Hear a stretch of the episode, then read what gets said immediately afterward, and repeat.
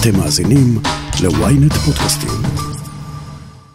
I'm gonna stand in like a unicorn out here on my own. בשבוע הבא תעלה נועה קירל על במת האירוויזיון בליברפול, אנגליה, במטרה אחת, להביא דוז פואה לישראל, בפעם החמישית את האירוויזיון לארץ הקודש. אבל עם כל הכבוד לנועה קילה והיוניקורן, לא בטוח שעיני האירופאים נשואות אלינו. הרי האירוויזיון זאת לא רק תחרות שירה, ואולי מעולם גם לא הייתה כזאת. כי הרי כמו כל יריבות בין מדינות, גם באירוויזיון הכל פוליטי. אני רון טוביה, וזאת הכותרת. ישראל, דוז פואה. האירוויזיון מצליח לבטא אה, רכשי ציבור של הציבור האירופי, הוא מצליח אה, לתת ביטוי לתהליכים, המון פעמים הוא מנבא, המון פעמים הוא בא בעקבות, תהליכים אה, גיאופוליטיים, תרבותיים, חברתיים, כלכליים, שמתרחשים אה, על אדמת אירופה רבתי.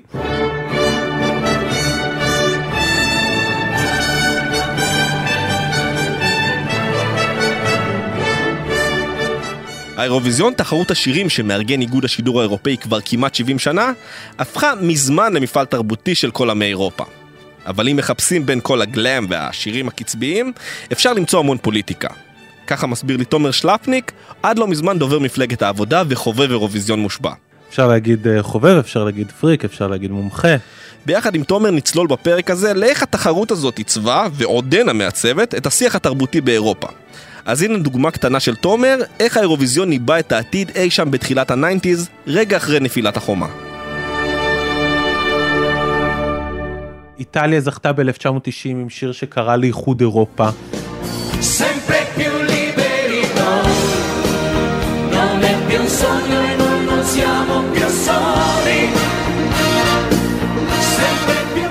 עם שיר שנקרא אלף תשע מאות תשעים ושתיים, עיניהם צפו לאירופה של תשעים ושתיים וקראו ל-Unite Europe.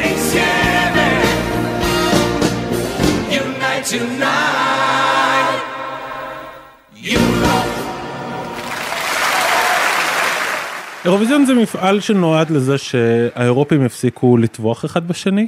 אנחנו מדברים על אלף תשע מאות חמישים וארבע, תשע שנים בלבד אחרי סיומה של מלחמת העולם השנייה.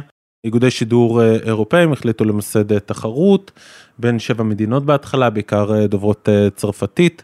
בהתחלה הפורמט היה אחר לגמרי, שוויץ ערכה את התחרות, כל מדינה שלחה שני שירים, שוויץ גם זכתה בתחרות ועד היום לא מכירים את התוצאות, לא יודעים מה פילוח התוצאות, מה שגורם לאיזושהי תיאוריית קונספירציה ששוויץ דאגה לניצחון של עצמה. ומשם בעצם התחרות התגלגלה, לאט לאט נוספו מדינות נוספות לתחרות, לאט לאט התחילה לבטא את השינויים התרבותיים, באמת השיר של שישים וחמש של לוקסמבורג.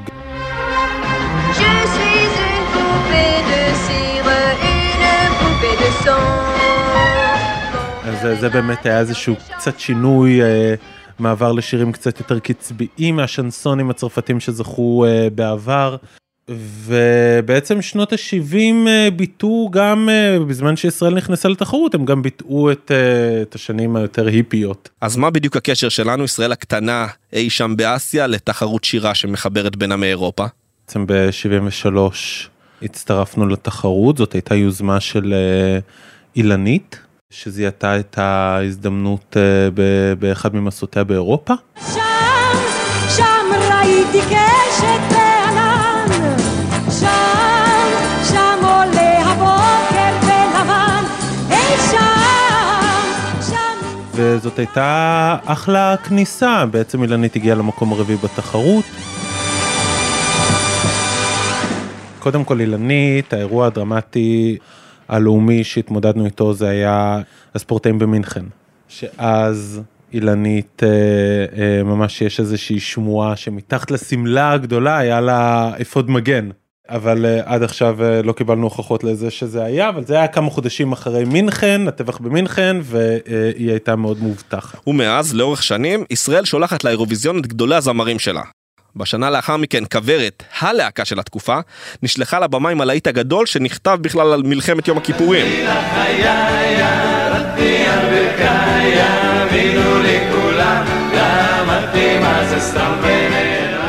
אחריהם נשלח לייצג אותנו בכבוד רב הכוכב העולה שלמה ארצי.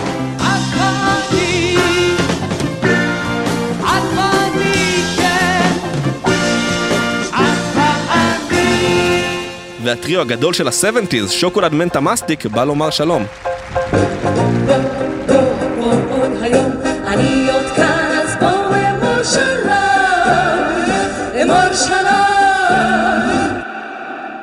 וב-אלף תשע מאות שבעים ושמונה, סנסציה כחול לבן.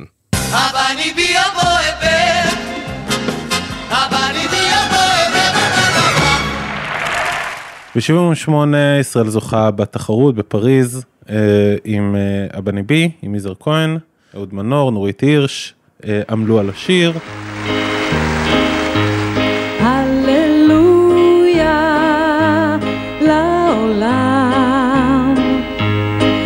שנה אחר כך כשאירחנו את התחרות, אז זכינו שוב.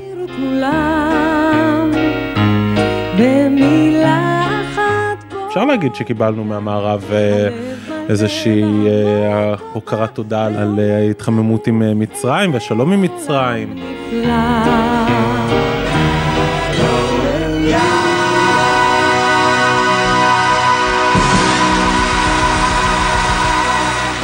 ומאז הוקרת התודה הזאת, ישראל מנצלת את הבמה המכובדת להכניס פה ושם מסרים פוליטיים. שלחנו את אמור שלום עם שוקולד מנטה מסטיק ב-שבעים ושש. He's gonna push the button, push the button, push the button, push the button, push the button. ב-אלפיים ושבע אנחנו שלחנו את להקת איפקס עם push the button על אחמדינג'אד. שלחנו את מירה עוואד והחינום ניני, שיר בעברית ובערבית.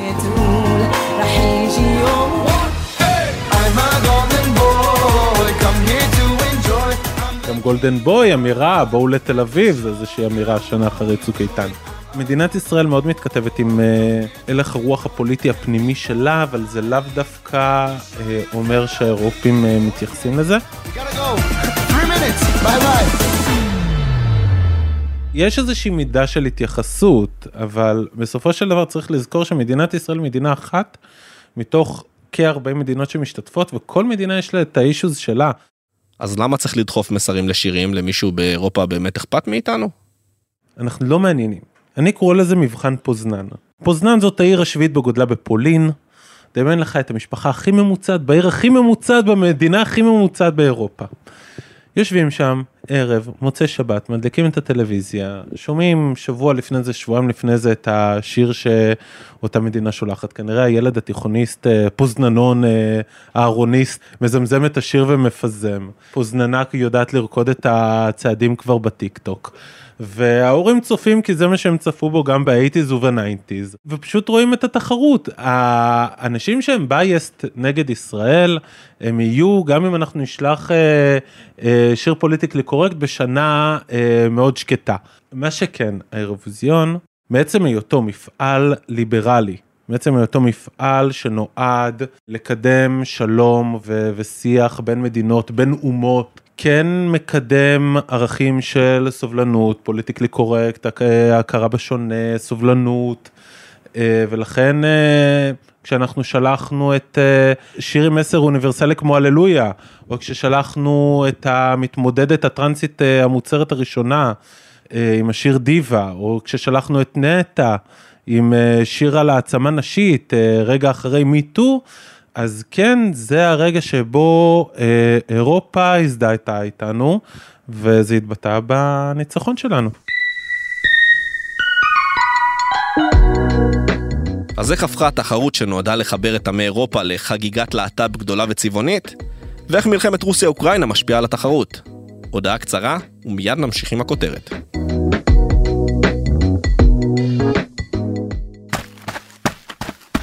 בזמן שאתם עושים כושר, סיימתם עוד שני פרקים בספר. חדש באפליקציית עברית, ספרים קוליים, דרך חדשה לנצל את הזמן ולהפוך את השגרה לחוויה מרתקת. אז בואו ליהנות מאלפי ספרים להאזנה שמחכים רק לכם. פשוט לקרוא בכל דרך בעברית. הורידו עכשיו את אפליקציית עברית ללא עלות ותהנו מספר קולי ראשון מתנה.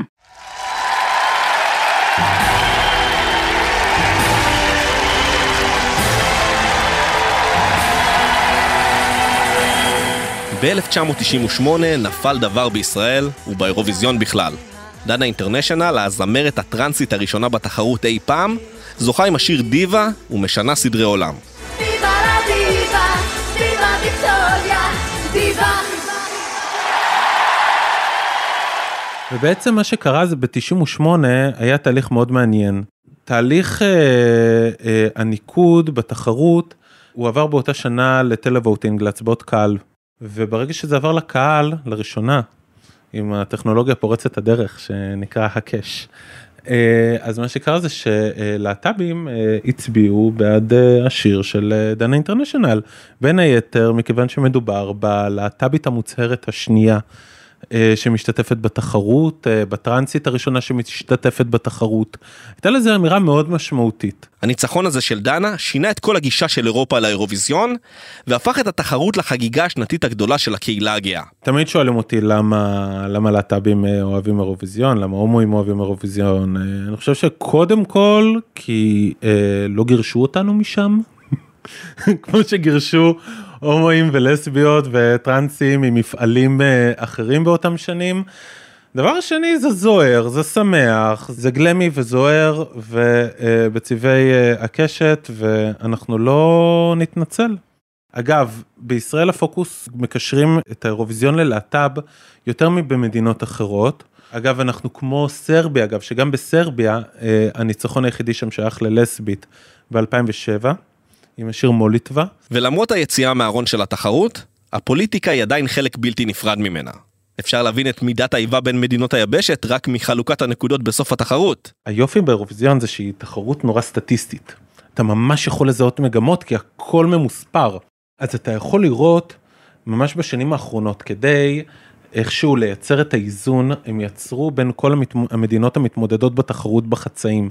הם יצרו אה, אשכולות שונים, עם זיקה ברורה ביניהם. למשל, כל המדינות הסקנדינביות הם עם זיקה ברורה, לכן נחלק אותם, ככה שפינלנד, דנמרק ואיסלנד התמודדו בסמי פיינל הראשון, ושוודיה ונורווגיה בסמי פיינל השני. וככה למנוע הטיה של תוצאות. עכשיו, הכל מבוסס על מספרים, וגם האשכולות משתנים משנה לשנה.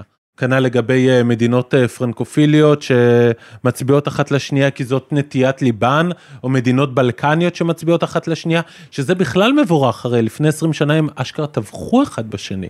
אפשר לראות איך בריטניה הגיעה למקום אחרון בתחרות עם אפס נקודות, בשנה שבה היה ברקזיט. אפשר לראות איך, איך, איך באופן כללי אירופים פחות אוהבים את צרפת ואת הצרפתים, וכנראה עוד פחות משהם אוהבים את ישראל. רוסיה ואוקראינה, מאוד מעניין לראות איך גם בשנים הקשות היו חילפי נקודות ביניהם, זה אולי גם מסביר קצת את העובדה שיש מחוזות בדלניים באוקראינה, שכנראה עם סים אוקראיני, ומעניין לראות את כל המגמות האלה ביחד, ואת כל הכאוס הזה מתבטא בטבלה אחת של ניקוד. ואם ברוסיה ואוקראינה סקינן, כמובן שאי אפשר להתעלם מהדרמה בין שתי המדינות. למרות שמאז התפרקות ברית המועצות, השתיים שמרו על יחסי ניקוד גבוהים והדדיים, לאחר סיפוח חצי האי קרים על ידי רוסיה ב-אלפיים וארבע עשרה, העימותים הגיעו גם לאירוויזיון. הסיפור ספציפית של רוסיה ואוקראינה הוא מאוד מעניין, מאוד מעניין לראות לאורך השנים איך, איך הוא התגבש מבחינת, מבחינת המסרים שהושמעו בתחרות.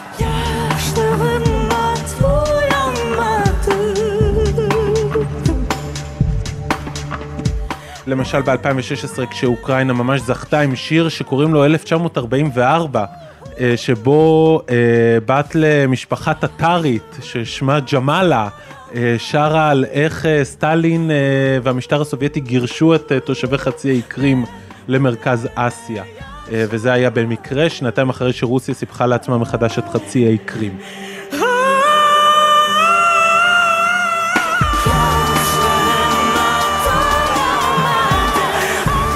ואז הרוסים ממש כעסו ב-אלפיים שבע עשרה, כשאוקראינה ערכה את התחרות. בגדול הרוסים חשבו איך, איך הם יוכלו להטריל את אוקראינה ולהטריל את אירופה. בחרו בזמרת חולת אי-אל-אס, שנשלחה בעבר לשיר לחיילים בחצי האי קרים, לחיילים הרוסים בחצי האי קרים. ואז בסוף הם לא שלחו אותה, ושלחו אותה שנה אחר כך, התחייבו אליה שזה היה רגע אנושי ולא... אנושי ונדיר, מבחינתם של הרוסים. באיזשהו מקום, מבחינת נרטיב של, של חובבי האירוויזיון, רוסיה היא תמיד הנבל. זוכרת פינקי והמוח? שזה כזה, מה נעשה היום מוח? מה שאנחנו מנסים כל יום, לנצח את האירוויזיון. אז ככה במרתפי הקרמלין, ממש הם רוקחים מדי שנה את השיר שפשוט יגרום לאנשים להצביע לרוסיה, למרות שלא רוצים להצביע לרוסיה. וזה אגב הדבר הגדול ברוסיה בתחרות האירוויזיון, שכמה הם לקחו ברצינות את התחרות הזאת. ב-אלפיים ושתים עשרה הם שלחו להקת סבתות, המבוגרת בהם הייתה בת שמונים ותשע, עם השיר Party for Everybody Dance, בזמן שהן עופות לחם מסורתי על הבמה.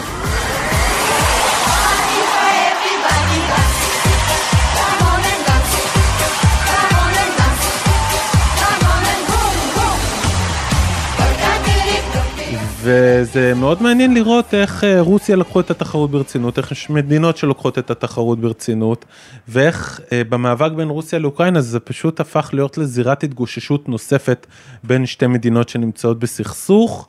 רגע, סי הגיע לאחר הפלישה הרוסית לאוקראינה ולקראת התחרות בשנה שעברה.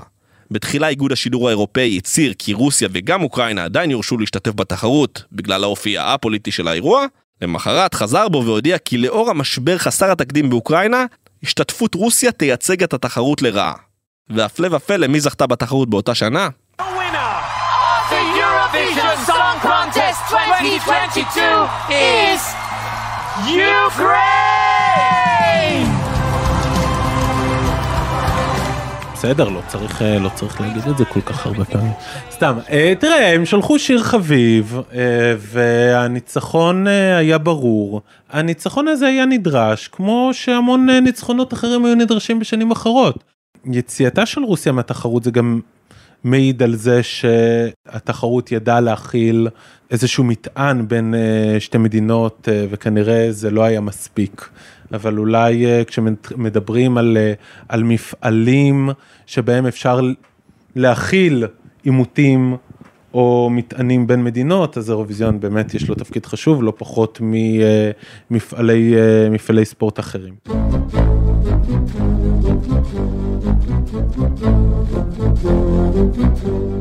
אז פינלנד עכשיו היא על הכוונת הרוסית עם הצטרפותה לנאטו. פינלנד תזכה אז השנה באירוויזיון? הנה כותרת, אני לא פוסל זכייה פינית באירוויזיון השנה. אני חושב שבעיקר כי השיר שלהם הוא מאוד טוב, מבחינת גימיק, אתה מקבל את מה שאתה רוצה לקבל באירוויזיון בשלוש הדקות של הפינים, עם הפינה קולדה, ועם הצ'ה-צ'ה-צ'ה, עם הצבעים הבועקים, עם השני שירים המשולבים, הם פשוט השנה עשו דורון מדלי יותר טוב מדורון מדלי.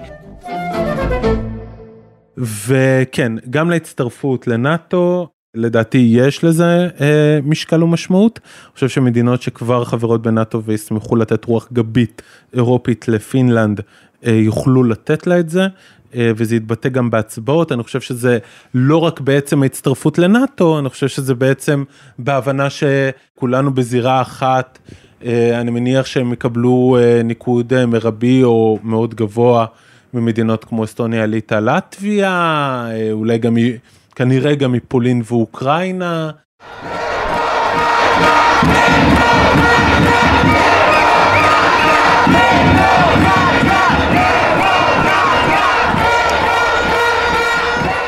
ולפני סיום, טיפה פרובינציאליות, אם אנחנו מדברים פוליטיקה. לנועה קירל יש סיכוי להביא דוז פואה, לאור מה שקורה ברחובות ישראל? לאירופאים אכפת ממה שקורה אצלנו? תראה, המצב, המצב במדינת ישראל מטריד את האירופים, הם צופים בדאגה במה שקורה בארץ, כמו שצפו בדאגה וביותר חוסר אונים במה שקרה בהונגריה, טורקיה, פולין, רוסיה ועוד ועוד ועוד.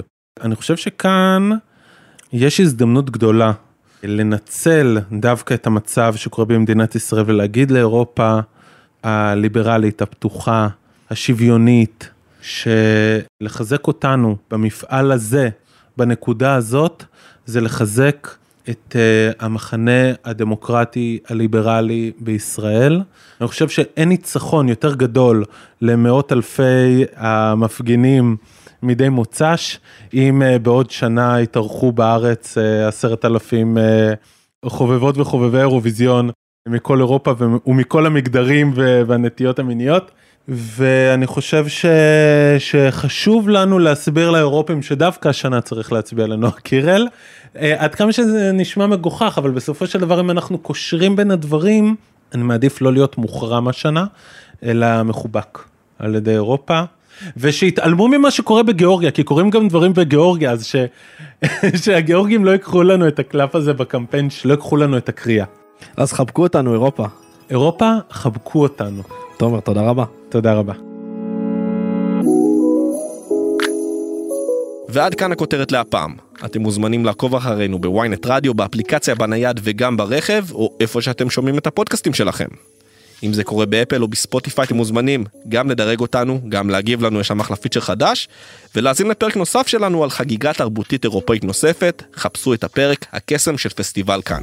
את הפרק ערכתי והפקתי עם אלי שימוני וגיא סלם, על הסאונד סתיו בצללי, איתי בצוות הכותרת שרון קידון ואישי שנרב, שיש להם אחלה תוכנית בוקר בוויינט רדיו, אל תחמיצו, אחלה תוכנית.